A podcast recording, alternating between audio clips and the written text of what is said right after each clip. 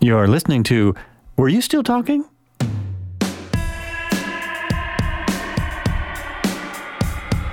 Hey, welcome back. This is Joel Albrecht, and you are listening to Were You Still Talking? As the intro probably said.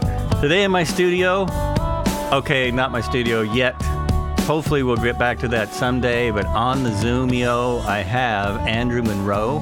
He's an independent writer with a semi successful book, A Leaf in a Pill and a bucket of expert experience in the startup world. He helped run an internet service provider in the WISP industry, which I didn't know what was, but now I do because I looked it up. Uh, and he grew that to over $4 million a year in revenue before he decided to do something else. His book hasn't topped the charts yet, but it was only published at the very end of 2019, so it will soon. Apart from writing the next book, Andrew spends a fair amount of time as a marketing expert for his company, Axe and Bow also very interesting. He's also uh, led an adventure filled life, climbing dozens of buildings, peaks, and everything in between, earning multiple Spartan race trifectas, which is not an easy thing to do, and even placed in the top 20 at a Spartan sprint in Dallas. He's been an avid fitness enthusiast. He's even experimented a little with biohacking.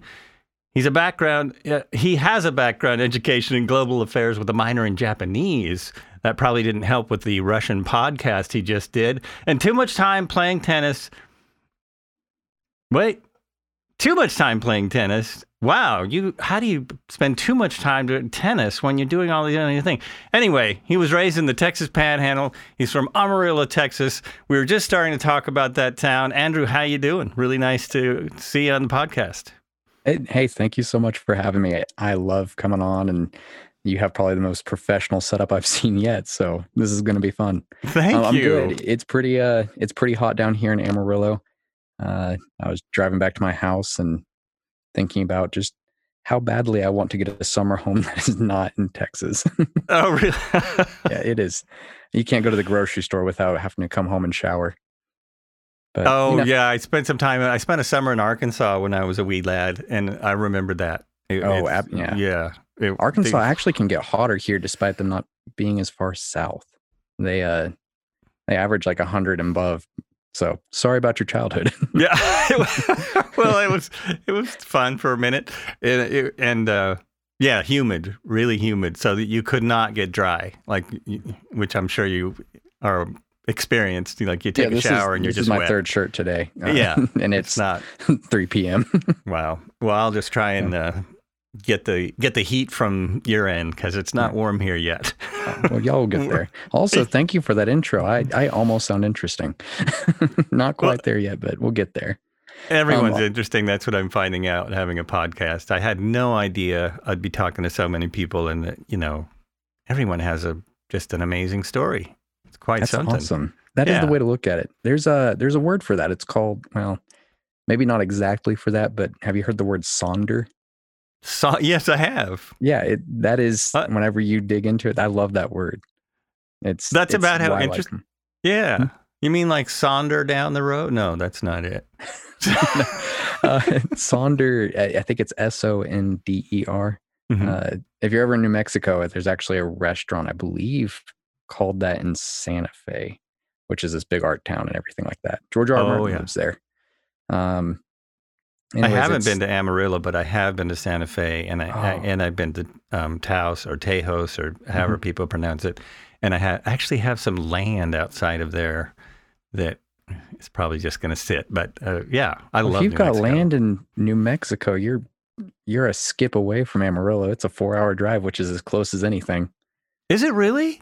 Yeah. Um, oh, I didn't realize. Wow. Amarillo's closest uh, metropolitan, I guess you'd call the Santa Fe. It's kind of tight in terms of its size, but it's a big city and and how it feels.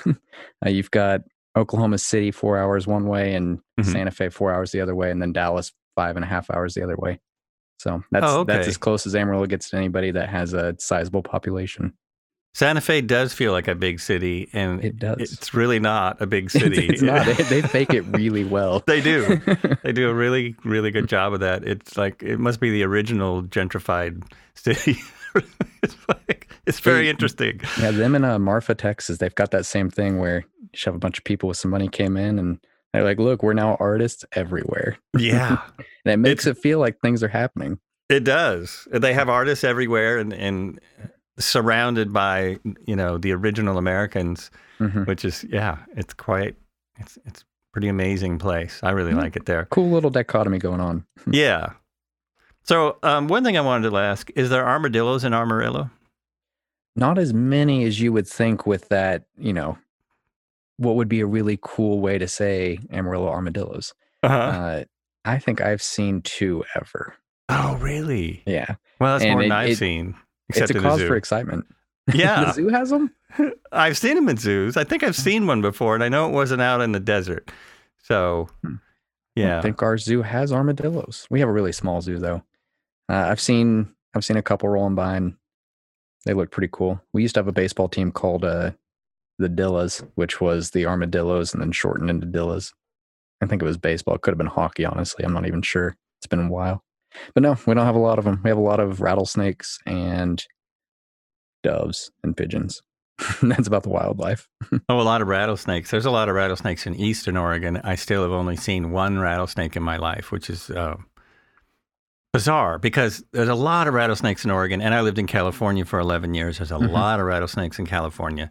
The only one I ever saw was in Griffith Park in the middle of LA. It really it was yeah, it was bizarre. Populated. What the heck? Yeah. It- It's it is populated, but it's like Central. Well, it's even more isolated than Central Park. It's just it's a pretty big area.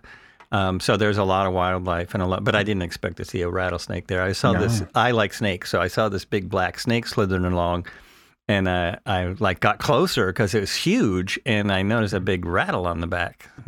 Like, All right, you go on. You go on ahead. Yeah. I'll just I'll hang back. We'll pass on this one. Yeah, You don't want to get bit by those things. They that's what I hear. it's a bad day. I've Bad- I've not been yeah. bit. I would be very unhappy. But I Yeah. follow some guys that have shown me how imperceptive I might be when it comes to snakes. So they're in this area and I'm in the same boat. I've I've seen maybe five rattlesnakes my whole life. Mhm. And they were very major experiences for me. But these guys will go out and they just take pictures of all these snakes. They run around looking for snakes. And every single time they post a picture and then they say there's a snake in there and I have no idea. You can't see it in the picture if you're just casually looking. And then they zoom in and sure enough there's a rattlesnake. So oh, from Oh, what they're saying and the, the point of it is that you are actually seeing snakes all of the time, but they're just still and they're so well camouflaged that people like you and I just don't even see them. We we walk within feet of them and they just hang out and they do their thing and we never even see them. So That's it's probably really made me scared. that's funny. I, I've got. I used to live in L.A., so we would go to Joshua Tree Park um, whenever we could. It's not very far, and uh, tons of rattlesnakes. I mean, they have rattlesnake mornings everywhere. Never saw Ugh. a rattlesnake there, but probably walked by dozens of them. You know, That's what's just, scary to think about yeah. it is They, they just just- figured I was far enough away. yeah, like, yeah, leave that leave that guy alone. We're good to go. We're good. He's Mhm. way over there. So you uh, have your first book that just came out. Um, I had the name right on the corner of my tongue. Oh, you're good. It It's a leaf it and pebble. A leaf, and and it is a novel. It's not. Uh, it's it's not about marketing. It's not about mud, being a mudder. It's uh, it's actually an, a novel and a fan, um, like fantasy world book, right? That's correct. Yeah. So I know that that seems a little confusing with my what looks like my background, but I actually started the book while I was still in school, uh, in college specifically. So it's just what I read, and it's what I actually like to do. The whole marketing and all of that kind of stuff uh, that came from life happening, I guess you could say. Those were things that were almost thrust upon me. Okay. And sure. I- while Sure. that was happening, I was still writing. So the book just took a lot longer to get under my belt than some of the more pressing needs of, you know, making bills happen and that kind of stuff. Right. Right. But and so and you have your own marketing company still. You're That's still- right. You're still doing that as you write more books. Mhm. Well, so right now I'm actually blessed with a lot of free time. Uh, Mhm. Not free time necessarily, but a lot of freedom to pursue my own activities. So I left the, the internet agency. It was called Plains Internet. So I left that with an equity payout, which is how I am writing full time and was able to start up my own marketing company. You know, I had I had equity and therefore Oh, was able to translate that into taking larger risks Uh-huh. than I would have been more comfortable with if I was just working on a salaried position. Nice, nice. Mhm. That's always uh, that's the advantage of being with a company earlier on. So I said my uh, I said in in my intro that I was going to have you explain what a WISP is. so I can do that. yeah, what? Tell people what that is because that that's So- interesting. So a WISP is, you know, it stands for wireless internet service provider. And it's actually a really cool concept on how to get your internet. And it's also really not well known, as you probably said. And up in, you know, Oregon, you guys have a lot of trees and a lot of elevation changes that WISPs are not going to be nearly as prevalent as they are maybe in the South and, you know, some of the more flat areas of the US and other parts of the world. I think one of the actually bigger providers is based out of uh, Israel, strangely enough. But what you do is you take fiber or whatever your internet line is, you know, Mhm. however you're, I'm trying to keep this as basic as I can. So excuse me. No, appreciate it. you take that source of internet and you take it in a wholesale sense. So if you go to whatever your local provider is and you get internet, they're not actually giving you a direct line to their, so to say, resources of internet. They're giving you a piece of something that they've already cut into a bunch of pieces and they're giving you access to one of those pieces. So you can get a direct line from one of these big guys or from, you know, a third tier level that's not even that big guy that you might recognize, but who provides the big guy in your neighborhood with internet. Mhm. You go to them and you say, Hey, I want some of that wholesale internet. I want the big stuff. And so you pay whatever for this connection, you know, a few hundred dollars or a few thousand dollars more than likely for a gig, you know, one gig of internet. And Right. Where most people get confused is they're like, hey, I have a gig from Google or Suddenlink or Warner Brothers, you know, whoever's doing it. They're like, I pay $100 for my gig. Why are you paying $5,000 for a gig? And that's that's the piece thing. You're paying to get a piece of a gig that everybody else can get a piece of, and it, there's all kinds of weird stuff. So Right. these these right. wisps get that piece of the gig and they pipe it up into a tower and then they go out to underserved communities or just places that the monopoly's gotten so bad that you know i have a friend that hit me up just a couple days ago he's got at&t and he was like hey i need internet i'm moving in with my parents for a few months they have at&t and they have one megabyte of internet oh. and i was and, and this Oh. is this is Oh, central man. amarillo he's he's in his parents have a half million dollar home and they they've got nothing for internet and they don't care because they're they're retired and you know the whole thing but Yeah. What a lot of people don't want that and that's Yeah. their only option. So places where monopoly monopoly or just underserved or whatever a wisp will come in and they use different technology to shoot internet. It almost looks like a satellite dish but it's horizontal instead of vertical and they'll shoot it all over the place and give you a lot better internet for a lot cheaper than most of the big guys will provide you because it's generally a company that's going to be you know less than 10 employees or you know less than a couple hundred thousand dollars in revenue every month Mhm. or year excuse me so the one i've left um, that i helped start up and we ran with that was one of the bigger ones actually out there but it, it helps that we're in texas where there's nothing you can you can do these Right. wireless jumps all over the place so in a nutshell that's what a wisp is is it's a, a startup company or usually a small company is a better way to put it that has some it guys that circumvent the whole internet provider world and help you using some pretty fancy cutting edge technology to give you a better connection than you might get from a big box supplier Interesting. long answer for uh, Yeah. something that a lot of people probably won't care much about Oh, you never know. It's it's surprising what people find interesting. well my big some people, you know, it- Mm-hmm. some people when they're listening to this podcast, they're just trying to get to sleep.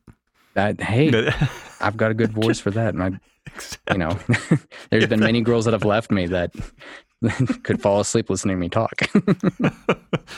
I don't care why people listen. It's, it's fun. yeah viewers are viewers what- exactly. get those subs Whatever works. yeah.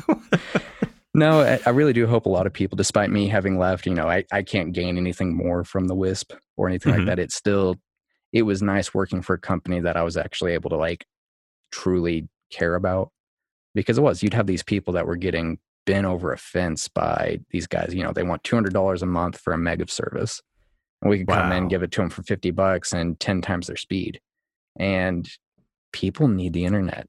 Uh, I've done a lot of talks on it, so I won't go too deep. But Right. there's a lot of old people that live out on a ranch, or you know, they're just they're homebound, and the way they keep up with their grandkids, they keep up with their family, they get medicine, they get help. It's through the internet.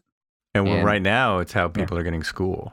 And Exactly. It's It- going to oh look like goodness. it looks like they're going to keep getting school that way Mhm. in, in some places for a while. So it Mhm. suddenly became, you know, far more important. We are really lucky where we are.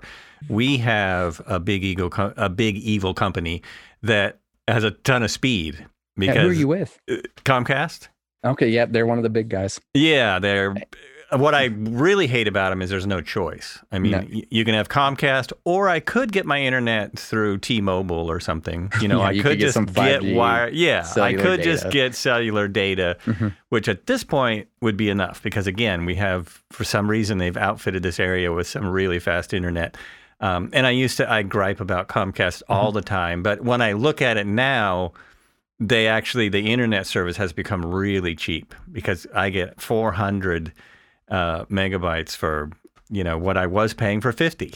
You know, Mhm. when when I could only get 50, I was paying the same price as I'm paying now for 400, and they just basically I think what's happening. This is total conjecture on my part. I think they're building it out for more people because they know this area is going to grow.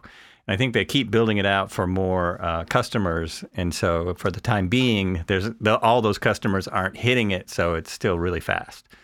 Well, So, and they'll probably very- you'll yeah. have uh, two different things that will happen in that case. So they're they're doing two different preps. One, they're getting money. So there's a bunch of grants that have gone through the government pretty recently, like within the last few years, that if they provide service to some, you know, if you aren't within the direct metropolitan area, they will Mhm. get money for giving you internet. So you're paying them, you know, let's say 50 bucks a month. Um, the government's also paying them $50 a month to give you that internet. And it's covering all the infrastructure costs for them as long as they do the build out. And so they'll hire the build out from somebody and the government pays for it. They, uh, and then they get money to get your money. So nobody- it's why the nobody- big guys are screwy. And Nobody they'll- but you saw that face. Yeah. I, It hurts. it hurts. I, I, I mean, they've already been sued, but they keep up the practice. Both the phone company, uh, Oh phone yeah, they, company. I they don't pay have a, yeah. a million dollar fine and they're done. Yep. because That's they're also money. paying. They're also charging us for taxes they don't pay. hmm They're charging They- us for local, city, and and uh, local pa- taxes that they gen- then can uh, have a deal with the cities and the and the states that they don't pay that because Mhm. otherwise we we won't be here. You know, whatever that deal is. But they were sued and they keep charging it. They didn't Well, change yeah, what they charge. They can pay the fine for let's say it's twenty million dollars. Awesome. They'll make that from your city in a month. Yeah, exactly. From one They city, and they're everywhere. and I mean, my biggest complaint about Comcast is there's no comp- competition. Uh, I think I said that at the beginning, but enough about that junk. Uh, let's talk more about you. Sounds great. I can go on about internet all Uh, day. It's it's pervasive. it's interesting, yeah, and it is a, um, Mhm. you know, it's a really interesting subject because most people, I think, don't know about it, and Mm-hmm. you just you pay your bill like it's you electric. pay your bill and and you don't really think about it and there's an awful lot to it um, i mean at least people at least we're not being spied on over the internet or anything like that so you know that's good and, and then we yeah, the Patriot Act was only like 15 years ago. Surely they gave up on that by now. you know that yeah come on i mean they, they sent that guy to russia so we don't need to talk about that Yeah. anymore no, there's at least four guys on this podcast. At That- that's well. yeah, it, that's a whole nother thing. But this is public, so um, Mhm. I'm not supposed to care. I'm not supposed to care. Oh, but I did want to ask before we got off that subject. Mhm. Um, is what Tesla's trying to do kind of similar to a giant wisp? He's trying to do satellite internet. sort of. And so I love Elon Musk, and I know that's somewhat controversial for some people. Uh, so sorry. Oh no, like that's what his- sells podcasts. Oh right, Yeah, like nobody pays for the podcast. That, Oh, yeah, I forgot about that. damn it. he uh he's doing something a little bit of a mix and it's really cool if he Mm-hmm. pulls it off it's really cool and i think he will because the guy's a madman and that's that's why i like him is he's not a nice person i don't think but he has some drive that i wish i had so you have satellite internet which i'm sure you actually have access to out at your place but it's it's terrible internet and it's overpriced But what he's doing is satellite internet, but he's doing it low orbit. And that's really hard to do because, and to really understand it, it gets really technical. So I won't get into that. But the solutions to make internet good from satellite are really hard to make happen.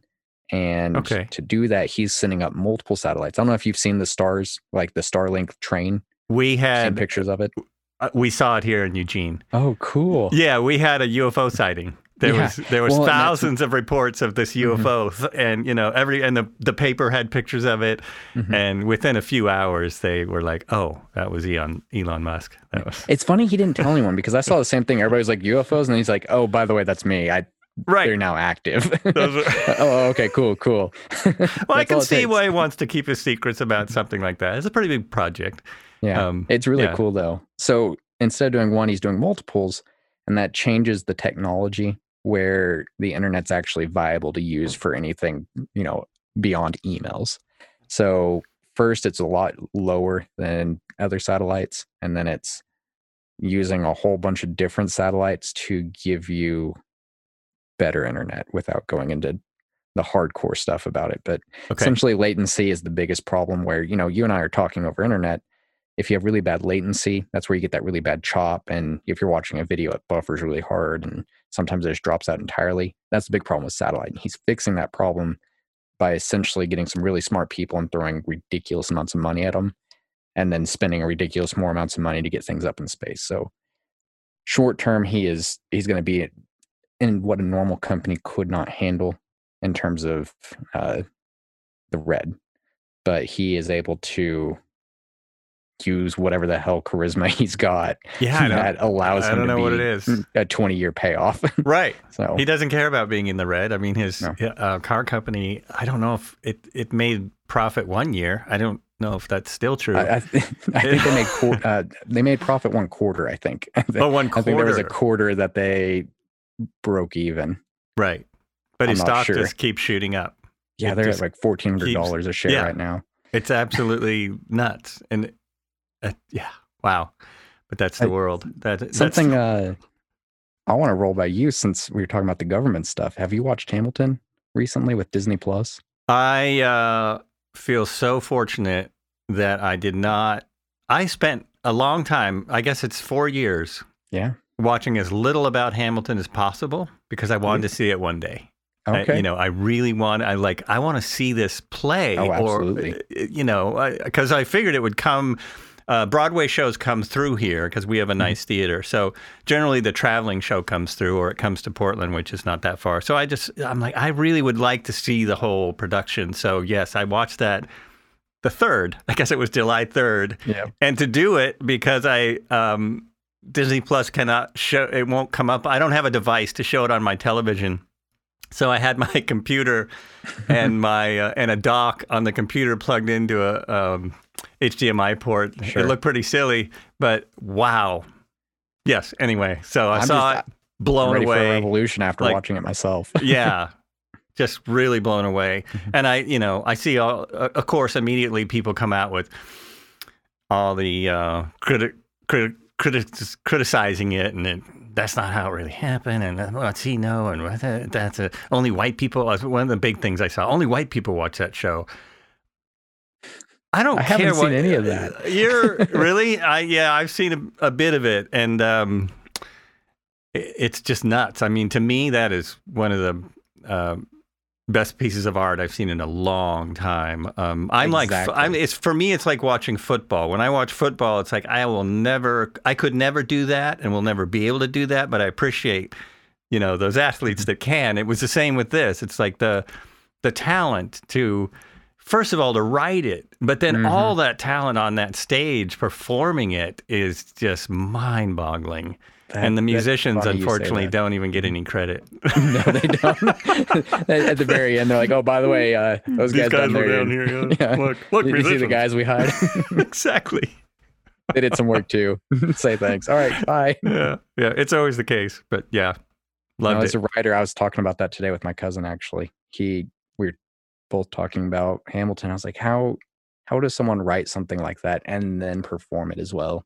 I just don't even understand that level of art. It's I don't either. And now that I've seen it, I mean, like I say, I, I resisted watching a lot of interviews. So now I really want to see um, see him describe his how he wrote it, and because I think he wrote it pretty quick. I mean, I, that's what I've heard is that he wrote it pretty fast. So I'm very curious how much he, you know, how many times he rewrote it, and how, how like if there were other people involved how when much it, cocaine he was on. yeah, maybe that too. Yeah. I, Something. I can't imagine he slept.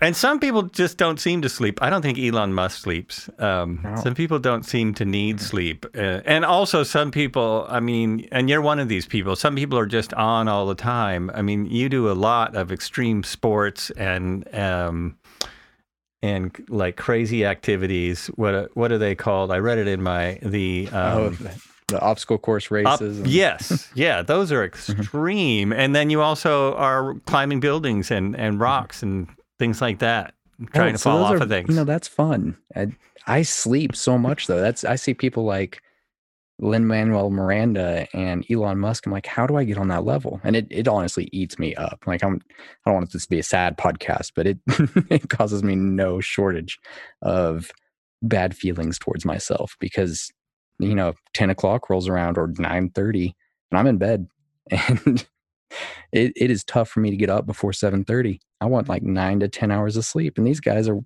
functioning on two hours it's i don't get it It, I don't get it either. Um, I think, I honestly think, and this is from a um, amateur podcaster's point of view, that uh, there's something different about their brain. Um, uh, I'm having someone on in a couple days who is on the autism spectrum, and I'm going to ask her about this. I, I think that it's just like my like uh, Da Vinci, you know, um, like uh, even Benjamin Franklin, uh, Hamilton.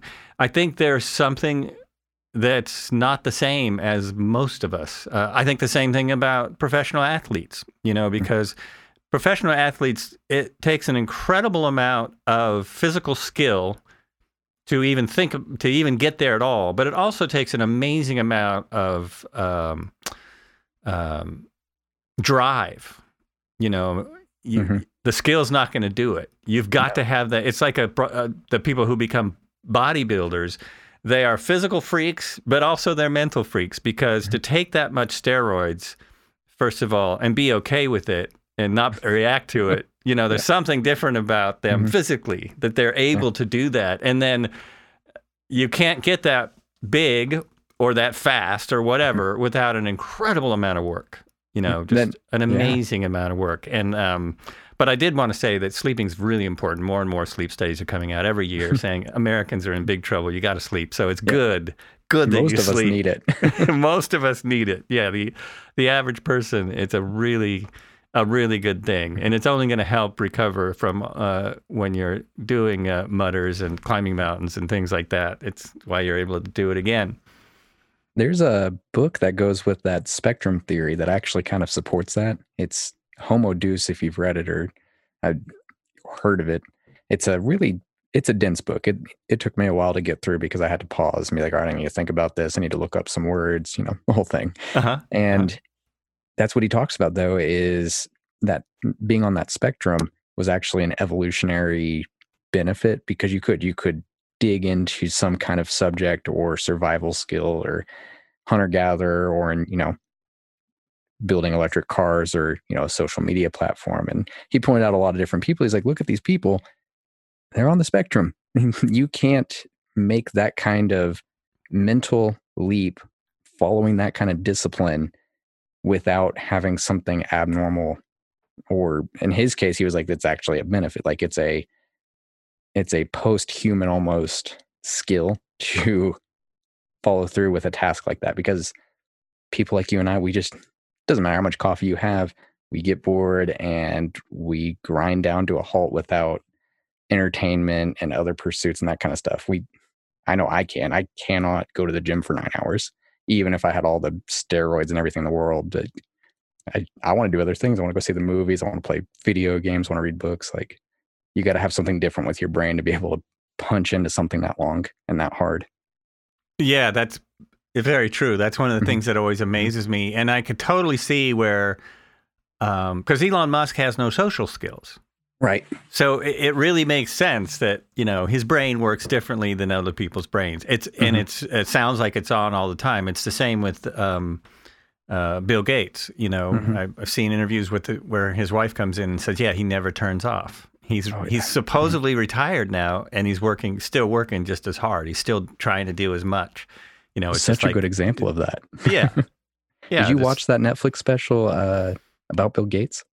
Oh, I've watched some of it. It's like uh, ten episodes, isn't it? It's I is that what you're talking about? it. Okay, I I've it I've watched a couple of them, and it, I I have real problems with Bill Gates. Uh, oh, really? Yeah, You're in the wrong area to be having problems it with was. Bill Gates. well, I'm not the I- only one. I mean, I hear he employs a lot of people Uh, up there. he did well. That's way up there. That's way Oh, north okay. of here. Yeah, he does it. He and it's not him anymore. Oh, that's Um, fair. He's doing yeah. his fundraisers and I, I just nonprofits. from everything I know about him, um, and you know all the um, the two movies that came out about him, he the, he got where he was by doing really mean things. And Oh yeah, he was. He you was know, not it's nice. he he was not a nice guy. It was kind of it's kind of like Dale Carnegie. I mean, Dale Carnegie just stepped over the world to become one of the richest people in the world at that time, and then started giving all his money away when he retired. Mm-hmm. And Bill Gates seems very much the same. I'm, gr- I think it's great that he's giving all his money away and become a, a philanthropist, and he's you know got billions of dollars to give away. It's just that how he got the the amount of companies he mm-hmm. destroyed to get there. I mean, he literally would destroy small computer companies just because you know that might cut into one percent of his sales. Yeah. So he would just bury them. And It's so that's, terrifying that you can that's do that. what I think is not cool. no. it's like right, I mean I Mhm. it's like Amazon, but I would be you know, it's the same with uh, Apple, but I like Apple products better. Yeah. So any of those big guys, they there's no way they got there without hurting a lot of smaller guys. yeah. And they still do. Yeah. You and they still you- do. Yeah. If you come Yeah. even close, they have so much money, they'll just tie you up. Yeah. If they don't want to buy you out, it's like, oh, we could buy them for a million. We could just ruin them for five hundred thousand though. So bottom dollar. Yeah, that's what's sad is that yeah, Mm-hmm. if, uh, if a small company has a really good idea, Mhm. then yeah, it's going to go two ways. Either Mm-hmm. you're going to say you're going to, you know, someone's going to come along and buy you, whether it's Google or Apple or Microsoft, Mhm. or yeah, they're going to come along and say you're stepping on our patent. Mhm. No, we're not. Oh, yes, you are. Try Yeah, and you prove you're fly not. just under the radar long enough to get really successful. Yeah, exactly. Before exactly. they can get you. Or you have to, or you have to just uh, let your idea go when they come along. I guess. Mm-hmm. Uh, luckily, I don't have any good ideas like that. so it's Yeah, not a big Good thing for us. Good thing We're for us. such, you know, uninspired people. Uh, well, you are pretty inspired. You Mm-hmm. do quite a bit of stuff. Uh, you wrote a book, for instance. Um, what motivated you to write the book? This oh, is, I just I read a lot. Yeah. I've I was that kid that everybody hated in school because he always had his nose on a book and knew all the answers from uh, the English class. But at some point, I just wanted to tell my own stories and wanted to take a crack at it. So I spent eight years trying to write a book, and it was a really fun process. There was a lot of painful parts, but once I actually finished, I was like, "Oh, that's that's really cool. I want to keep going because it's like its own little drug finishing a book." Uh, I think I heard a quote from somebody that writing wasn't fun and editing wasn't fun, but having a finished book is where the fun's at. So you just you do all the other stuff because suddenly you get that, you know, endorphin rush from having done something like that. oh yeah, that's really interesting. Hmm. Absolutely, yeah, I could see that. It's kind of like rehearsal. rehearsing a play is not fun either, but being in a play is awesome. Yeah. And, And and telling everybody you were run the play or getting the afterwards, they're like, You did such a good job. You're like, Yes, I did. And you know, you're humbly like, no, no, it was it was a team effort, but deep down you're like, Yeah, that was me. I did that. Yeah. Yeah. So eight years writing a book that takes some commitment. Did you have? Did you have like uh, um, a time you put aside every day? Did you write a thousand words a day? Did you like go in the desert and do peyote, or you know what was your what, Well, what was it- your writing? How did you get that done? I wish I was more like the uh, the people we are just talking about because I am as far off from that spectrum as you can get in terms of discipline. Uh, so it it would swing in waves. I would work semi hard for a few months and then I would just drop off. It would it would disappear and I would make up other stuff to write about. You know, I'd come up with a new thing to write or some other creative outlet that excused me not working on the book itself. In general, I would, if I was being good, I guess you could say, I would work at lunch. Um, I would do before morning. Or, I'm sorry, let me try that again. I would do before work started in the morning. I'd Mhm. usually have a coffee and you know go to the coffee shop at 7 a.m. and get what I hoped would be an hour of writing, but usually it ended up being 20 or 30 minutes by the time I actually got to it. And then I would usually take lunch as well and just I'd have a packed lunch and I would go down into a basement at this place I was working. Or depending on the job, I'd disappear wherever I could at lunch and write. Uh, and it would go on and off for a few years. And then, you know, a few months I would be on really well and I'd get 500 to 1,000 words a day um, Mhm. for 30 days. And then I would disappear on the writing project for two months. And then when I worked with the internet company, it was a lot more time consuming. And I didn't touch it for almost a year straight at first because we were so busy. From there, I, I started getting a little bit more flexible with my time and creating more time. And I would work on it again in the mornings or in the evenings whenever I got off and just try and set a immediately before or after work where I would go to the coffee shop or something that was able to, you know, kind of trigger that habit and sit down and get 500 words down. So it was just kind of a an on and off habit at 500 words every hour or so, once a day, every other day. That's pretty amazing to do that for eight years. I'm actually, I saw in your um, resume that you like coffee, so I'm having a coffee in, Hey, there you go. in your honor. I'm a big fan of coffee myself. Yeah, you guys have some great coffee in stuff. Northwest. we do. It's Mm. true. Well, I mean, we get it from uh, Guatemala and Oh yeah, everybody stuff like that. South but America. yeah, there's some amazing roasters. The stuff we drink is local Eugene roaster, so um, That's cool. it's nice that you have so many anything of theirs. roasters. yeah, it's pretty awesome. Mhm. Um, now I lost my train of thought. Oh, keeping it up for eight years is an incredible discipline. I think that's um, that's that's really commendable. I mean, um, I have I've been in movies that took more than eight years to make, small, no budget movies, and I I'm just amazed uh, at the producers that kept it, you know, kept grinding at it um, for that long. I think it's really hard to do. Um, Well, thanks. I'm always amazed. Always amazed by that. Uh, and you're working on more books. You've got more Sure. uh, coming up. Uh, so are, are you doing a sequel? To Yeah, I'm working on a Leaf and sequel Pebble, right or- now. Uh-huh. Oh, you are. yeah. Okay. Sorry to cut you off there. Uh, yeah, I'm working on a sequel to Leaf and Pebble. It's and so I kind of already was working on it whenever I published the first book. I'd gone too far in the writing process and realized that I had too many words for a, a book. So I just started a sequel. And you know, that's all fantasy. We all have to have sequels because what else do we do with our lives? Just like Um, George Lucas. I he's he's a you know, he's on that spectrum. he's doing his own thing. yeah, it's true. so I'm working on that. And then I actually have a friend who helped edit my book. And for whatever reason, he didn't have the same response that, that you had. He was like, Oh, this looks easy. Let, I want to do one. So we're writing a book together and it's more on that, the startup side that we talked about and the marketing, everything. And it's less about marketing and startup. It's more about working within a business and moving up in a business and how to balance your social life and your career life and all the different things we've seen is you know managing people and all the stuff that you miss whenever you're coming into a company because Mhm. you know, i'm 29 the first few years of my career i was just like this sucks. I'm i'm doing whatever. These guys are out to get me. And you know i, I did what everybody does. So whenever i down the road was you know helping run this company i was like oh i get it now. I see it. And and i saw it with those guys that were coming in. I was like oh they're just like i was. And that is so frustrating as somebody that's trying to get them to work with you and so i have a friend that was doing the same thing and we just started writing a book that was start off as a business development and turned into this kind of personal experience of ours working and living and how to do life Oh, cool. yeah so that's there's two at once so we'll see which one actually does well That's nice, though. It's good to good to put out more material. Mm-hmm. Yeah. Put out more It's fun. stuff. Yeah, you tend to do better.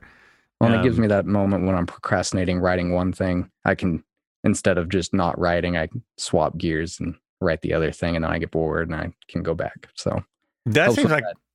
Mhm. yeah, that seems like a really good way to do it.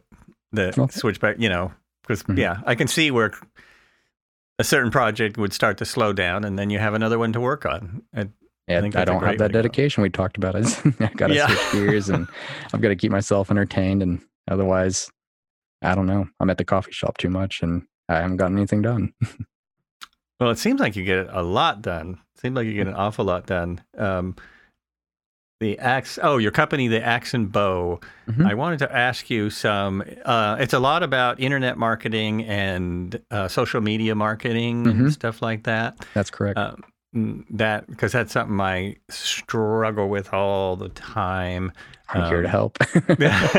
what do you want to know? oh well, actually, one thing is, I did have a question about that. Mhm. Um, you talk about helping people with organic marketing and organic growth, Mhm. and uh, I.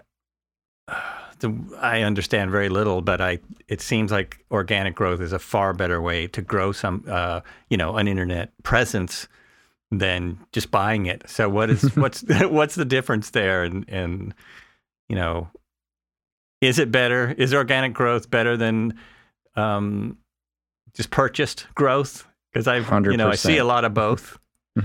yeah. So, kind of the difference. So, what we're talking about when we're talking about organic marketing, especially digitally, is you are bringing people to your, let's say, your Facebook page. We can use that or your podcast. So, you want to bring those people in to actually want to listen to the podcast, actually want to give you that like and engage with you and be a part of whatever you're offering, um, be it, you know, the podcast or, you know, something that you are down the road hoping to leverage the podcast into. Like, a book or a, a cool series of interesting, you know, biographies about people or how to run a podcast, you know, whatever thing you want to sell or how to start your own podcast. Just something, something that is valuable that you can actually make money off of if it's not the podcast in particular. hmm But anyways, you you want those people to actually be involved with you because that's that's how you grow for free. So once you get a certain organic growth, it continues. It's like a plant growing. You or a tree growing would be a better way to look at it. You actually have something that without you doing much but watering it, which would be, you know, creating your episodes or any kind of content you have or just engaging with them. That's that's watering that tree and the tree is going to grow and you aren't actually spending money. If you do paid growth, you can get some people interested by spending those ad dollars and doing your thing. But if you're buying likes or you're buying views on your podcast, you you spend 20 bucks. You have to spend $20 again to get those people. And at some point, there's, you know, especially early on, you're not getting anything for it. You're spending $20 and you might feel good because your viewers went up or your subscribers went up or whatever it is. But until you hit that certain point, you're not actually going to be able to gain anything. And down the road, you can't leverage that audience you have into an actual viable audience that gives you money back for whatever value you're providing. So that's why organic's really important is you want to grow for free down the road and you also want to have somebody that can actually give you, you know, give you shade back if we're using the tree analogy and too far of a way. Uh, if you just pay for it, you're just you're putting up two by fours and you're building a tree out of two by fours and every bit you do, you have to buy a new two by four. You put it up and now you just have a big pillar of two by fours. It doesn't do you anything. And that was probably one of the weirdest analogies I've done. So there's that. I But, think uh, that's a really good analogy, though, because what and and I've come to that conclusion in my own Mhm. mind and from Mhm. listening to other um, people talk about uh, media growth and stuff. Because I've spent a, a smidgen of money to um, to promote just to see what would happen, and um, at my level especially, but even at at a medium level far above mine, you're spending an amazing amount of money to get one person to listen to your podcast or look at your page or whatever. You're spending a ridiculous amount because anything more than a penny is a lot. And Yeah. so, and then it's not, Mhm. like you say, it's not really coming back. You're not building a relationship to with them. Uh, Mhm. and I've seen, I've seen a, um, like Twitter accounts, for instance, that have a lot of followers and uh, you know the twitter account has thousands of followers but then they tweet something and they get no reaction Mm-hmm. so that's kind of that's a little bit of a hint to me that this was. I don't think this was organic. No, that's a great way to look at it. And and that's exactly the problem. If you are buying those followers or you know, Instagram and Twitter, those are good platforms for you to let's say sell something on to an audience you have. If you've, you know, in my case, I want to sell a book.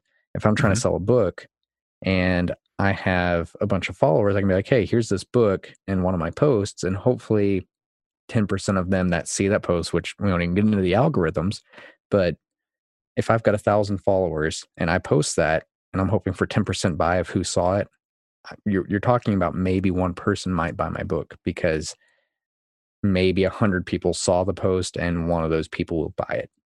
And if you buy 10,000 likes or followers and you're trying to sell something at that point, you're not able to leverage anything. So where the paid growth does help is maybe not buying the followers or anything, but buying people's eyes where you run an ad or something like that. Once you have a product that you're actually trying to push, then it's worthwhile because you're looking for that direct conversion. But whenever you're starting off with, you know, something that's free content or, you know, something that you haven't actually tried to sell yet, you've just got to go organically because it gets you a lot further for a lot cheaper and it's a lot more genuine and people can tell you know you can tell whenever there's a twitter account that's not real and it yeah. sours you towards whatever okay, they're doing okay. and you're like i don't yeah. want this like this person cares more about those numbers than about actually giving me what they're promising and most of the consumers are smart nowadays. A lot of people, and it, it doesn't matter the age range. I mean, if you're talking less than 75, a lot of these people are savvy. They they know what things look like and they know what the digital age. Like there, there's not that divide anymore between really young people being really good at you know Facebook or Instagram. Everybody knows what it's supposed to look like. Um, my grandparents maybe not, but most everybody that's actually spending money on these platforms they get it. They they know a fake account. They know a spam or a scam or whatever other bad option is out there that wants their money. They're only going to engage with the brands they trust or the people they trust if it's a smaller brand. Yeah, that really makes a lot of sense. I mean, I um, a, a ton of sense. It. Mm-hmm. Um, I can see where spending money makes sense if you are a huge brand. You know, mm-hmm. if you're a major brand and and you can buy uh, and you can pay hundreds of thousands of dollars for mm-hmm. a, a, funny 15 second video it's going to pay off but sure. if you're mm-hmm. a small brand or a beginning you know you're starting mm-hmm. out it, it's probably not going to pay off because no one mm-hmm. will know who you are so it's yeah. not the same thing they can't identify no one can identify yet the only and, thing that's yeah. really worth spending money on especially when you're on a smaller side is awareness if you can not necessarily try and convert them into spending money with you, but like finding the people who are interested in a specific type of podcast. And it's not even, you're not even going to be looking for them to like your page or anything. You want to get their info. You want to still offer them something, usually for free.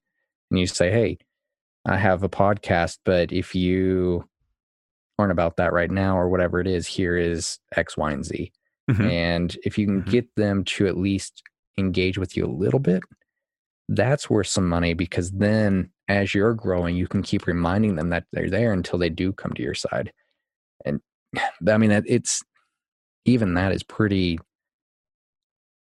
low priority if you are doing content creation. Right. Right. And I've talked to some extremely successful people in the podcast world. Podcasts are different than anything. So yeah. until they've grown you know, a fair amount, um, they pretty much grow organically. Like mm-hmm. organic growth is is pretty much it. And um, unless they start out big, like a lot of NPR podcasts are pushed by NPR, mm-hmm. so they start out big. I mean, they you know they do a complete media blitz mm-hmm. from the get go. And yeah, well, I've said this a few times on my podcast, so if you want to hear more, go back and listen. It's called "Were You Still Talking?" and, and um, but I did want to mention. Uh, uh, let me do my little podcast bit now because we uh-huh. were talking at the beginning of the podcast.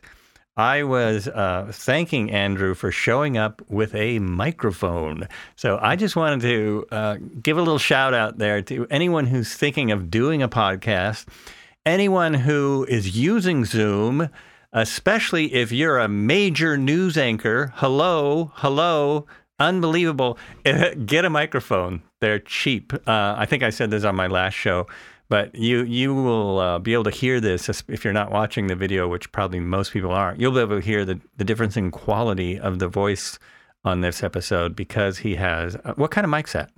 I'm using a Blue Yeti Nano. So okay. speaking of cheap, there I think it's on sale on Amazon for 80 bucks a lot of the time. That's what I thought. They're like Mhm. 100 bucks and it, it Yeah. sounds to me it sounds fantastic. It probably sounds everybody as good as my mic. Um, so I'll have to I'll de-EQ it. I'll make it I'll take all the lows out and all the highs. It'll sound No, I'm kidding. well, no, but I mean, really, if, if you have a You mic don't. and you mix it, from what I understand, it's you won't get as quite of a range and as quite of quality. But for most of us listening while we're driving, or you know, I don't listen just sitting in my room with high quality headphones. I'm either at the gym or I'm on the road. I'm not going to tell the difference between a thousand dollar mic and a five hundred dollar mic or a hundred dollar mic. I can Yeah. tell the difference when they record in a bar or they record on their cell phone or their computer. Then it sounds Yes. like crap. But Yeah, it, have a mic- absolutely right. And I mean, if I if my experiment works and you send me the audio file, um, the difference is Mhm. too that with a quality mic like that, I have there's really good audio to work with, so it Mhm. will sound great. So if I add EQ or add compression, it'll make a difference. Where if I'm just trying to use the audio from Zoom, you know, someone's mic on their computer. Unless they have a brand new Mac Pro 16, with which was rumored to have a nice mic, but most computers, most computers, their mics are just uh, it's it's not something they're thinking about yet. Um, now that podcasting is getting so huge, it'll probably be a bigger thing with phones and computers. But yeah, it makes a huge difference when I um, can mix the audio if if it's done through any kind of mic. I mean, I can tell that mic sounds just fine, and it's um, a third of the cost of this mic. Um, well, and with yeah. COVID, what are people? What are on, any of you people doing without a mic? Like, exactly. Don't make That's your my yeah. e- coworkers listen even to you. exactly. If you, especially if you're a, a high muckety muck, if you're Mm-hmm. if you're someone who's kind of having important meetings on on the on your Zoom. I mean, my wife is the meetings aren't that important. They're pretty personal uh, work meetings. But if you're you know going to a board meeting. Mhm. You might want to think about getting a mic. No one has to see it. It can be completely out of your Mhm. frame, and everyone will just think you have an amazing voice, and they'll listen to you. well, even let's say you're working entry level somewhere, and you're the guy in the meeting that actually sounds good. It doesn't matter what you say. People, are like, oh, that guy, he knows what's up, or she knows what's up. That they sound good. They don't sound fuzzy. And human psychology is so dumb. They will immediately So- think you're smart and know what you're doing if you sound higher quality than everybody else in the Zoom meeting. That is, I think that's totally true. Yeah. oh yeah. If someone pops in, yes, this is Bob. And what I think is that those gadgets should go out nationally tomorrow. Oh my God, listen to Bob. Absolutely. Everybody- I would guarantee that is how it will go. I've I really believe you. I think that's It's- true. it is sad how easy, you know, it's a halo effect. You're tall, Mhm. you get it, this is the new COVID halo. If you sound good on the mic and you have good lighting, which excuse my lighting on this video, but sound good on a mic, have good lighting, you are going to be taken more seriously and what you say will be taken as better than than most of your, you know, coworkers or bosses because of the halo effect with your mic. That totally makes sense to me. I think it's true. I, I, um, I don't know if I can experiment with that thought, but hopefully, I'm gonna go get hopefully that's job. true. Yeah, and the the idea of lighting too. Um, Mhm. You see so much terrible lighting on um, videos. Well, yeah, I mean, look at my video. It's, It's, like, oh my god! I'm embarrassed with, you know, I've I'm sitting on the floor. I've got bad angle. I've got bad light. This is But it- congratulations, you have a new Yeah. house. yeah, there is that. But I'm also a walking example of what you don't want to do on a Zoom video. so don't do what Andrew does. Yeah. Go out, spend twenty dollars, Mhm. And get a professional light. Twenty Yeah, I- bucks. Twenty bucks, that's the thing. folks. I have a ring Twenty light. I've- See that? They're nothing. Now I've, I've got one of the lights. I've got a, a setup that holds my phone.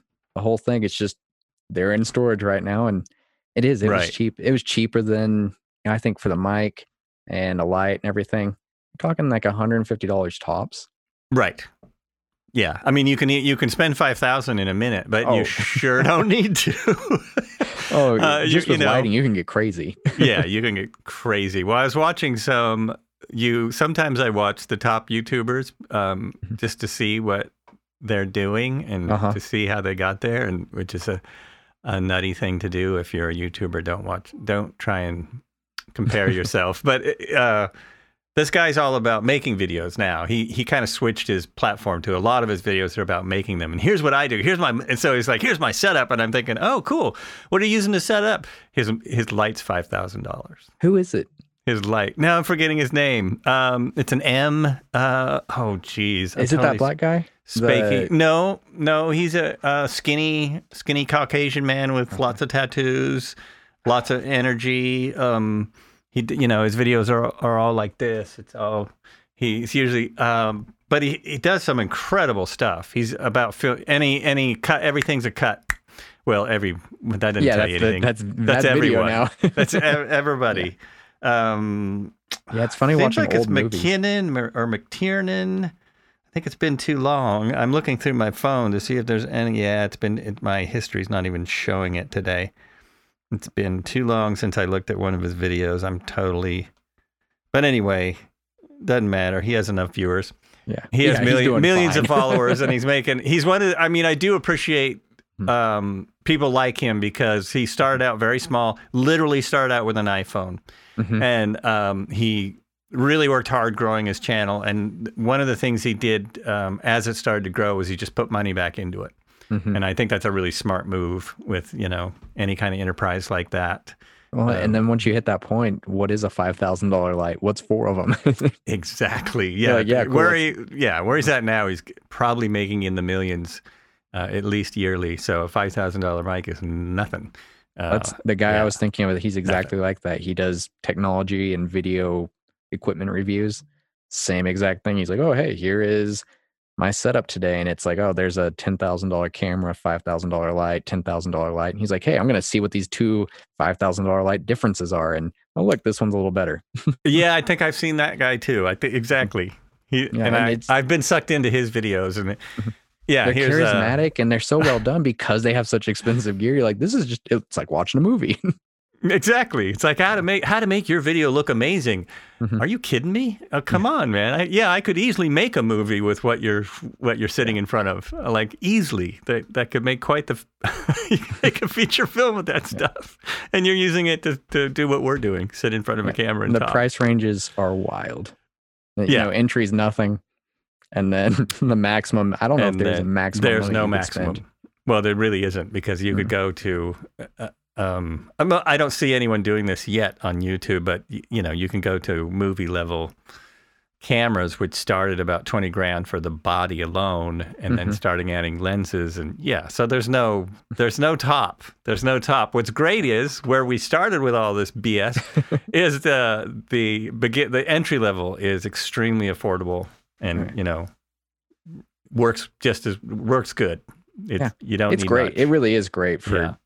The price points. And, you know, if Yeah. you're not trying to make a feature film or make millions on YouTube, you're fine. Exactly. Exactly. And uh, unfortunately, a lot of people are realizing that these headphones, which are studio professional studio headphones, I've used the same headphones for for years and years. Mhm. Um, these are Sennheisers. No, they're not. Yeah, Sennheiser 280 Pros, um, and I wear them because I want to look like a podcaster, and and because I want to hear what I'm saying. Yeah. But uh, you can't get them right now because so many people are starting up their stuff, are doing stuff like this. See, I don't have studio Like, they're headphones. sold mine out. just And you don't need them. no, mine are some Bluetooth not need 'em. headphones that were 50 Yeah. bucks and they have an aux cord to plug into my mic and I hear myself fine and it's great. Exactly. they work absolutely fine. Mhm. I have studio headphones because I play drums and record drums. So I want Oh, to and you hear have a you know. podcast. and I and I have a podcast. But so do you. We haven't even talked about it. your podcast. Are you still doing the podcast? Yeah, I am. Uh, mine is. Uh, I think I'm on episode nine. We've, you know, put together. But that's the thing. I'm just doing it with a friend, and we Mhm. aren't really interviewing people or anything like that. So it's really just us. I'm sorry. Uh, my sister sent me this just a couple weeks ago, and it's it was a meme, and it said that podcasts nowadays for most of these guys are just an excuse to have an intimate conversation with your friend because you know boys are emotionally locked off and i was like yeah that's Yeah. Well, that's what we're doing. We're- and we write some stuff and then we uh we essentially have a phone call and record it and we got our two blue yetis and our laptops and drop it in a GarageBand and now we have a podcast. I think that's how the biggest podcast in the world started out. I I really do. It was you know, it was just him and his buddy going live to YouTube. Mhm. It's now literally the biggest thing on YouTube. Not on YouTube, but biggest podcast. It's not even Mm-hmm. Yeah. close to the biggest thing on YouTube. Oh my gosh. No, those kids no, that's are that kid opening the Nerf guns. Ex- yeah. Jerk. I want to Exactly. that. yeah.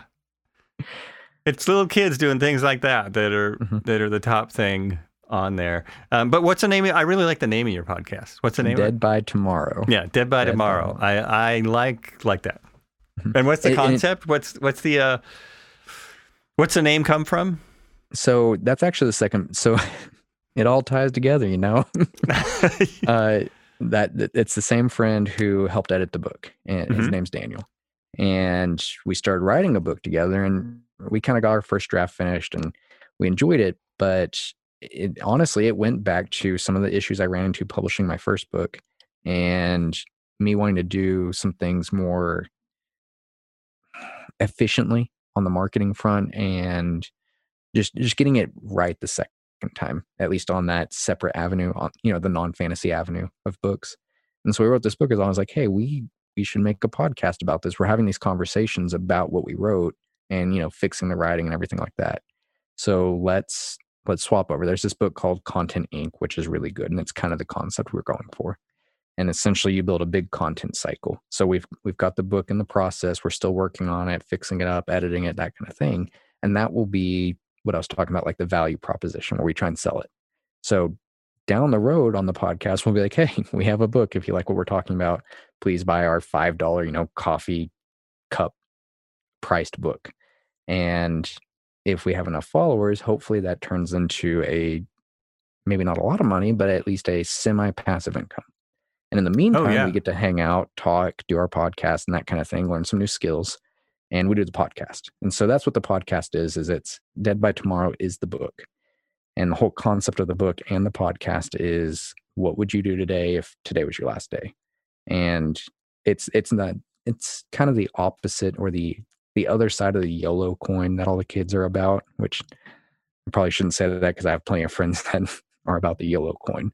But you know that you only live once. Let's go drink really hard tonight, and oh, okay. you know that whatever you know it's you only live yeah. once. I haven't heard it. I haven't heard that expression, the yellow coin. Okay, yeah. Yeah. I, well, I was that way as a kid as well. You know, Mhm. well into Oh. my thirties. I've So, got people that are, yeah. you know, coworkers or, you know, whoever in my age group. And that's what they do Friday night or Wednesday night. I mean, Wednesday through Saturday is drink night. And it's get blackout drunk, which, you know, I I just had a cup glass of wine earlier, but it's not a a good way to spend your life if you are just, you know, you're out drinking, you're out chasing, you know, girls or boys or watching Netflix for nine hours a night. You know, that kind of thing doesn't progress you. So Dead by Tomorrow is kind of the YOLO concept, but with a legacy focus almost, or a how to use today to move yourself, you know, that that one step further and you know get things done. Go on those obstacle course races, write that book, start the podcast, do all the different things that, that you've been putting off till tomorrow because you're like, well, that's that's a little more difficult. I don't want to mess with that right now when I can go get margaritas with the cute girl next door. I'm going to do that tonight and tomorrow I'll start. And as we all know, because I've done this too, it's not like I'm perfect in any way. tomorrow happens all the time. I'm like, not today. Tomorrow I'm going to do the hard work. Today's fun. And you keep pushing it off. As soon as it's a habit, you're three years deep. So that's the whole concept is just doing what you know you should do today and not putting it off till tomorrow. I really like that concept. I mean, it, it actually goes it towards. It sounds similar to what I hear people say when they nearly die, or Mhm. when they do die and then they're and they're brought back, or something like that. And Oh, then yeah, suddenly, they have those huge life changes. They're yeah, like, they, I'm yeah, changing how I do things because I almost died and I want to get something done now. right. I don't want to waste any more of my life. I'm gonna, Mhm. you know, I'm gonna start um, doing something important right across the country or something. But yeah, Well, yeah, Your I- I- podcast is a great great. example. It it takes work, right? You you have to go find your guests. You've got to mix. You've got to set up. You got to set the time aside. And you know this is not something that's easy for you. and I'm sure starting it was a a big step forward. It was. Uh, it's funny. Starting it was easy because when I started it, I literally heard uh, on a podcast that oh anyone can do this, and so I was silly enough to go. Well, hey, I got equipment. Uh, Yeah. I'm gonna I'm gonna do this, and I got on the phone with. Well, first I just blab. I think my first podcast is just me, so you know. These podcasts are not a story. No reason to listen to all of them. you don't have to go to the beginning. you don't have to start at the beginning. Um, but I, yeah, I just started blabbing to myself, and I thought, well, that's pretty boring. But of course, being a um, uh, having an ego, I probably I wanted to put it out there. And then I did it one way with a buddy of mine, where just him and I talked because we talk on the phone all the time. So I talked with him on the phone. And I was like, well, that's really fun. What if I, uh, what if I actually, you know, had some people in and interviewed them? And um, I started out in my studio here and really fun, very, um, very much like another big podcast where I, I don't worry about, um, which is not the best move if you're going to start a podcast. Like your podcast has a theme. That's a really good idea, especially as you know from a marketing point. I, uh, mine is kind of all over the map, but I did, I did zone, um, zoom in on the idea of um, talking to people who are inspiring, talking to people who are who are doing stuff with their lives. Talk, you know, I, I the idea of your podcast is kind of the kind of thing I'm trying to put out there. Um, I don't talk politics because that is right now not a very inspiring subject, and Oh, because no, it's it doesn't too matter which way. doesn't matter which way you're going, It's just sad. and it's all about you know pissing off the other side. I Mhm. mean, if I, you know, if I had a political podcast, or I, it doesn't mean I won't talk politics. I will. I'll rant all day long. But all that, all that's about is making, you know, making certain people go, yeah, and everyone else go, you idiot. And it's a it's a sport now. It's not a It- it- it's not a discussion. It's just exactly. It's just It's very it's weird. sad. It's because I grew up in a in a very political family. You know, followed Mm-hmm. politics a lot, and and um, so the the whew, the state of it now is like, where do you even go with this? Where do you? Hamilton. We're going that route. There you go. yeah, we we That- pretty much are. That's true. I'm, I'm Uh, ready. sadly. yeah, it, it pretty much are. Um, so anyway, um, oh yeah, that's what I was talking about. Uh, it got hard right away. Mhm. You know, as soon as I decided, well, I want to put it out, then yeah, no, there was a whole bunch of steps. Like, and I love sitting here. This is to me, this is um, keeps me motivated. Like scheduling people is really good because that means I have something to do. Because in this particular time, I don't have a lot to do. Quite honestly, I play. I'm on the flight simulator a lot, but I, I don't have a lot going on. I try and get out every day and and you know move as much as I can. But uh, this talking to people is really a big part of what keeps me going, keeps me you know motivated to do something, and uh, it's great because it is a lot of work, and uh, doing the podcast then makes it it um, it makes it easier to do the work because I I have once I do a podcast, it's like oh that was really fun, that was really good. Uh, I need to get this out there so people can hear what what this person said, and uh, yeah, it makes it makes life far more interesting. So it kind of gives you a yeah. sense of fulfillment. It sounds like. A big time. It Mhm. does. E- And I don't know why, because there's nothing that value. I don't know that there's that much value in it, but it gives me a huge sense of fulfillment. And uh, it does feed my ego because mostly, you know, the people who hear it are people I know. And so they say it's great. So Oh, I, don't. I understand that. yes. I right. understand that. oh, but you're right. A lot of those doing things like this, it's it's hard work, but at the end it gives you something. But a lot of people can't process that the long term result of having finished the podcast episode and they just I think I don't want to I don't want to record, I don't want to schedule, I don't want to mix. And they can't keep in mind that fulfillment like what you're getting. it's, Yeah, it's it's true, and it it Mhm. um, it's big a big part of well doing any activity like this is. We talked about this my last episode where. Hmm. A lot of people seem to be starting podcasts because they've been told you should start a podcast Mhm. because you do this. You know, you do. It's becoming kind of a business decision for a lot of people. It's for some, I don't know where this started, but at some point it's like, um, you know, you really should um, do a podcast to promote your business. And podcasting started out as complete, just really a way for people to have fun and talk about things they love. and I, you know, I my podcast is doing that. I'm really I like talking to people, uh, meeting new people all the time. You know, meeting someone from Amarillo, Texas, uh, in the middle of the week. Just Mhm. it's so it's such a random thing. And without the podcast, uh, there's you know, it probably wouldn't have happened. I doubt we would have been on the streets of Texas. The odds of us ha- getting to have well, and getting to have a conversation for that matter. You Right. know, the odds of us running into each other is minuscule.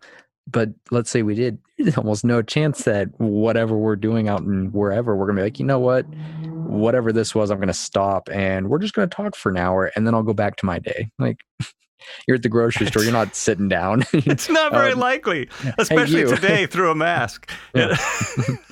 Well, you know, you're at the airport or what it doesn't matter. You're Yeah. unless you're stuck on a train, which that that doesn't happen down here, or a plane or something, which I'm one of those people that doesn't I don't talk to people on planes. Even pre-COVID, I'd I'd pull out my laptop and I'm working on a book, or I'm listening, or I'm reading a book, or I'm playing a video game. Like I don't want to talk to the stranger next to me.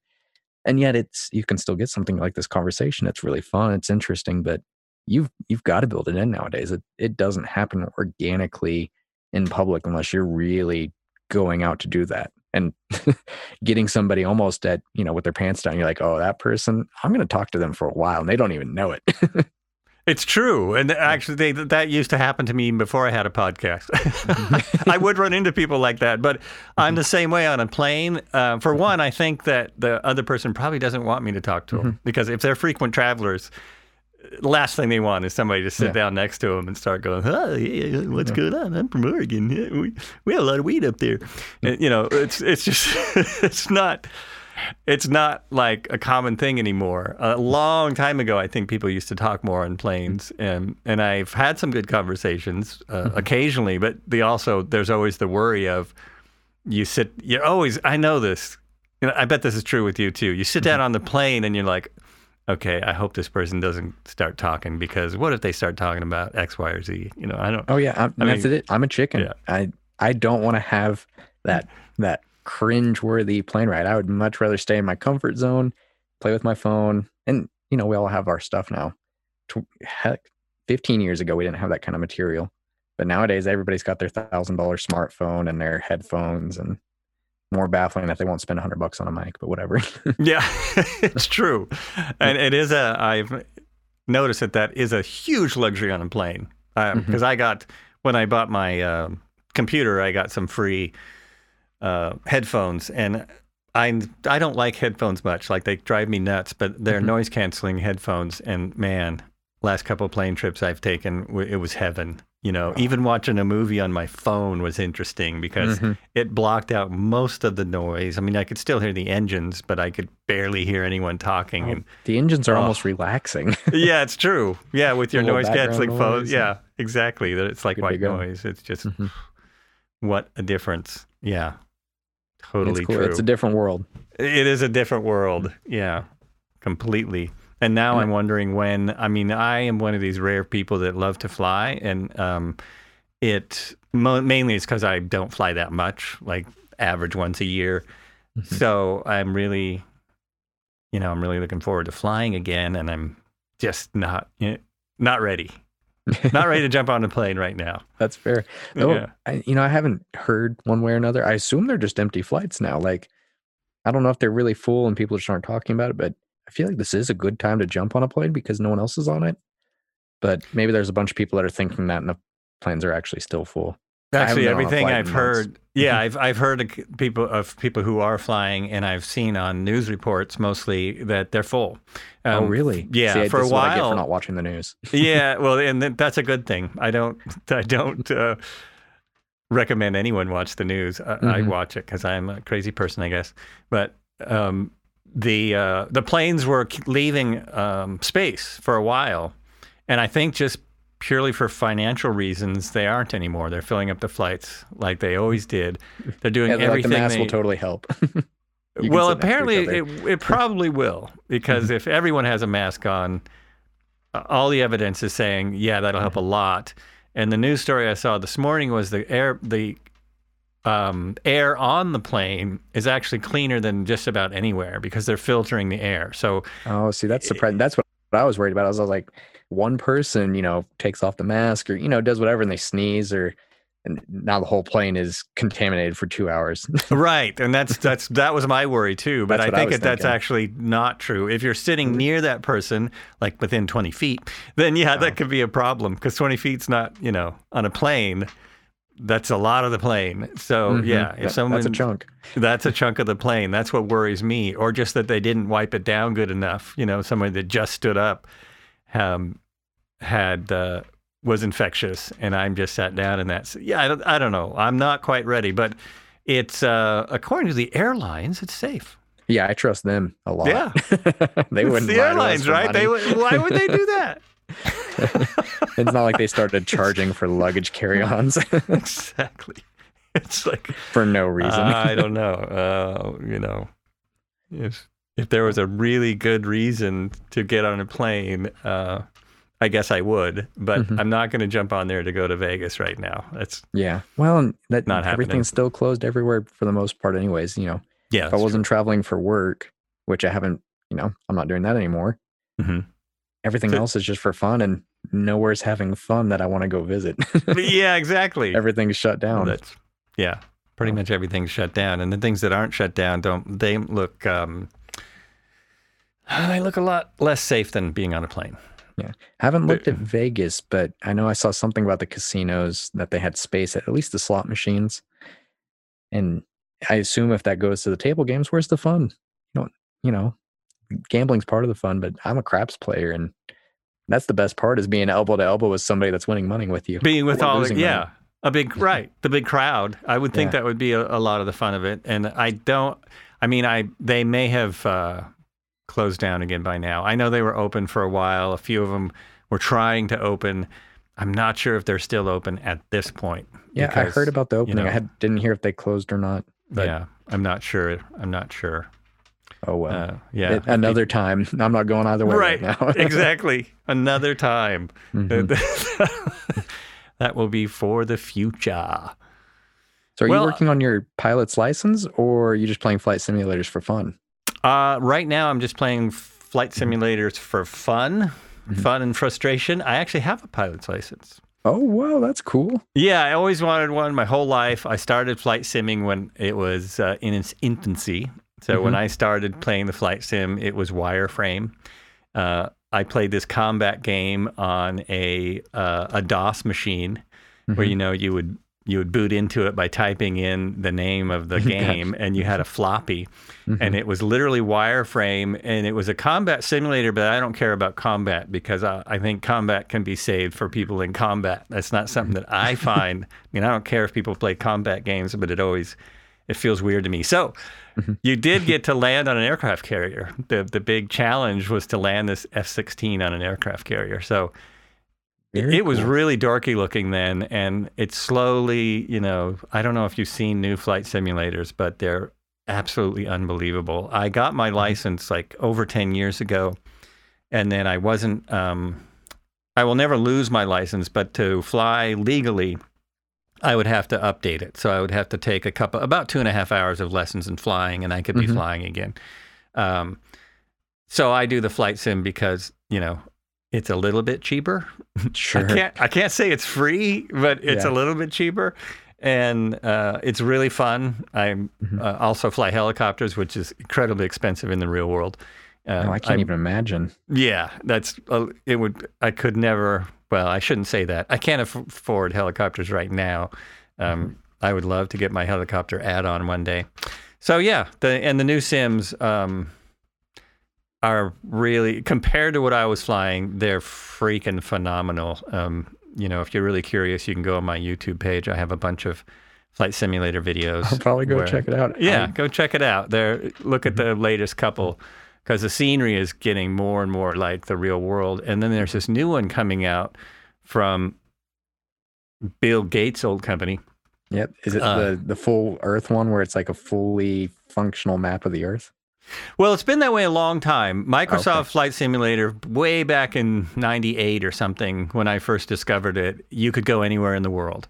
Um, it, it without buying more scenery to make it look better. It it doesn't look. It looks pretty silly, Uh-huh. uh, or did. Now it looks not. It looks pretty okay. And then um, X Plane is the Apple version, but you can play it on PC now. Uh, It used to be only Apple, but so there are two simulators that are absolutely um, very fun, very playable. But there's a new one. The Microsoft dropped its. Everyone's going to be so bored by this point.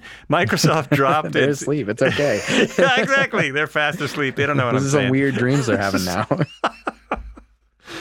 so Microsoft had the kind of the number one simulator with Microsoft Flight Simulator X. So that was 2010, I think.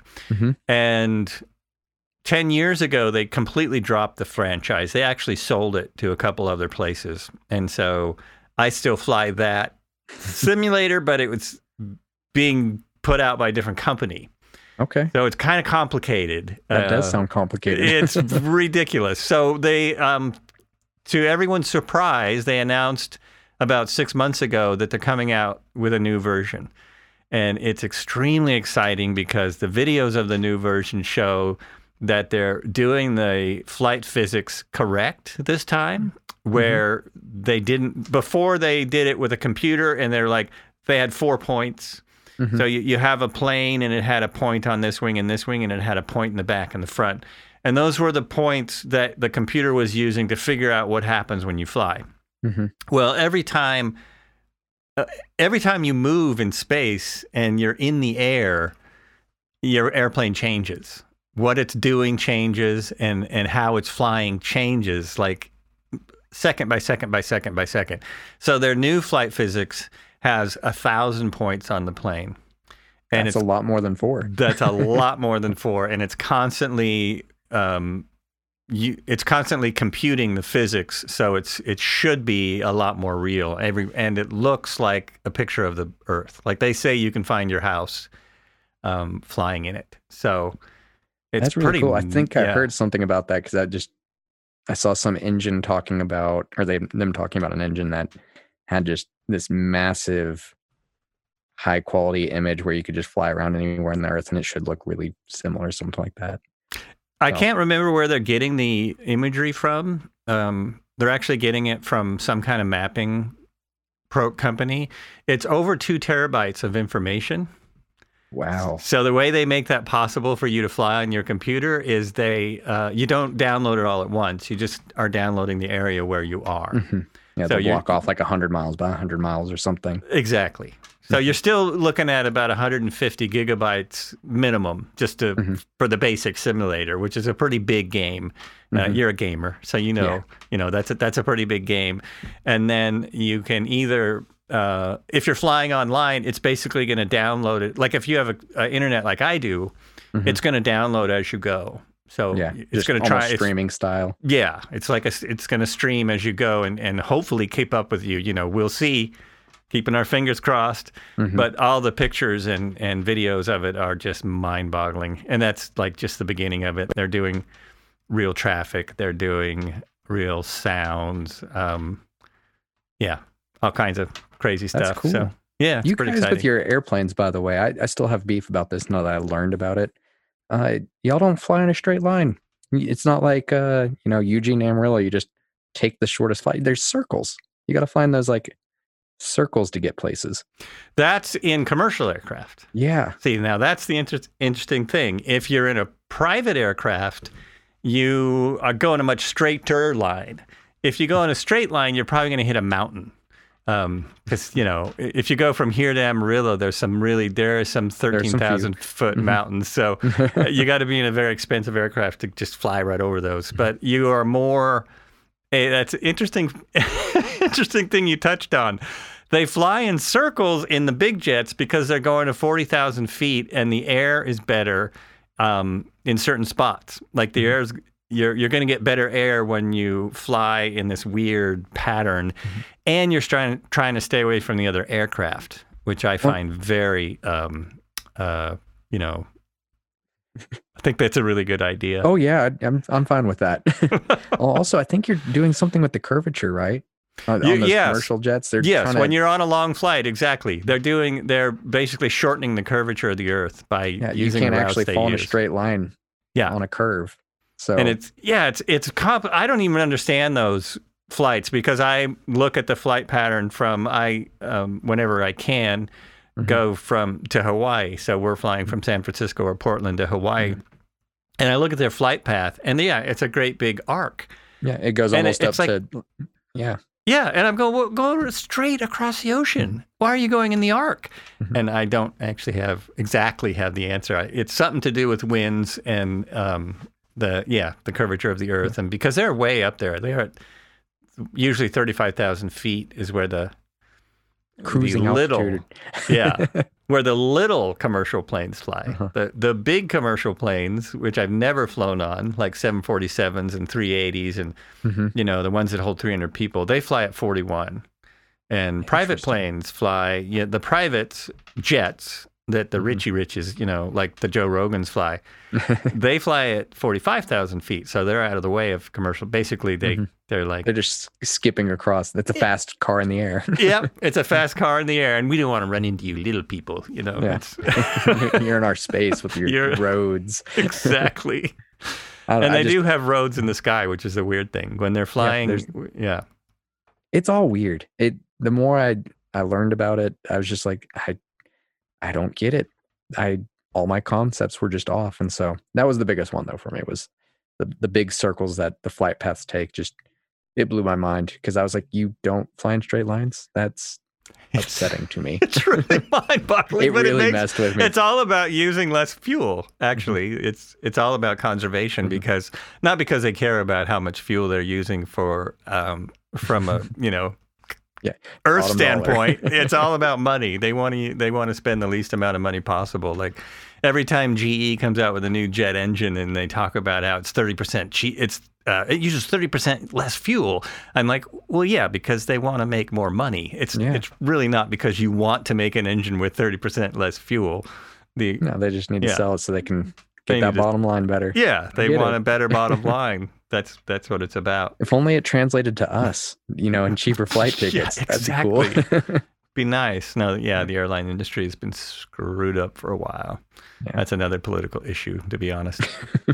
It's all Hamilton. about all about big money and politics. That's how that got Mm-hmm. so screwed up. And and again, the the bottom line, because Mhm. yeah, the the top people make a lot of money, Mm. and most of the people in the industry don't make a lot of money, especially when you're talking about the people working in the plane. Mhm. They're used to get paid really well. You know, it used to be one of the best jobs out there, and now they they get paid okay, but not like not like Yeah. things used to be. Pilots are making okay money, and then it just goes downhill from there. And then it, yeah, yeah, and, friend that, and Mhm.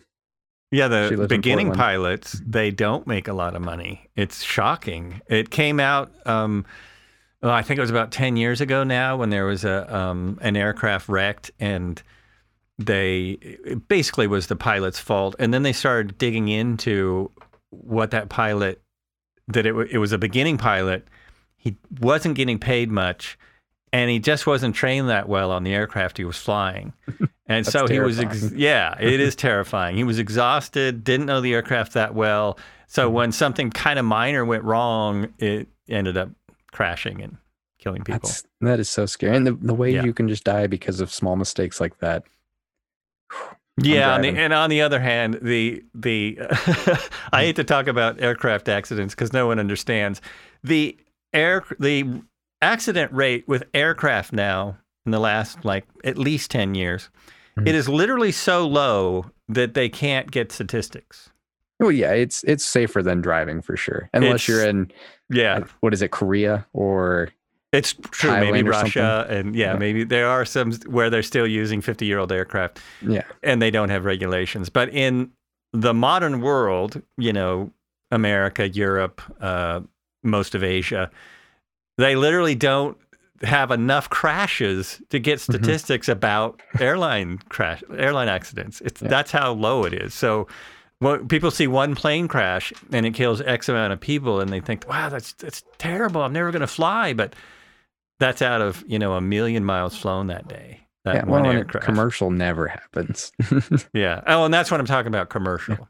yeah, commercial. The so aircraft, rare. the accident rate in private is not so good, but it's still, well, it- it's still tied.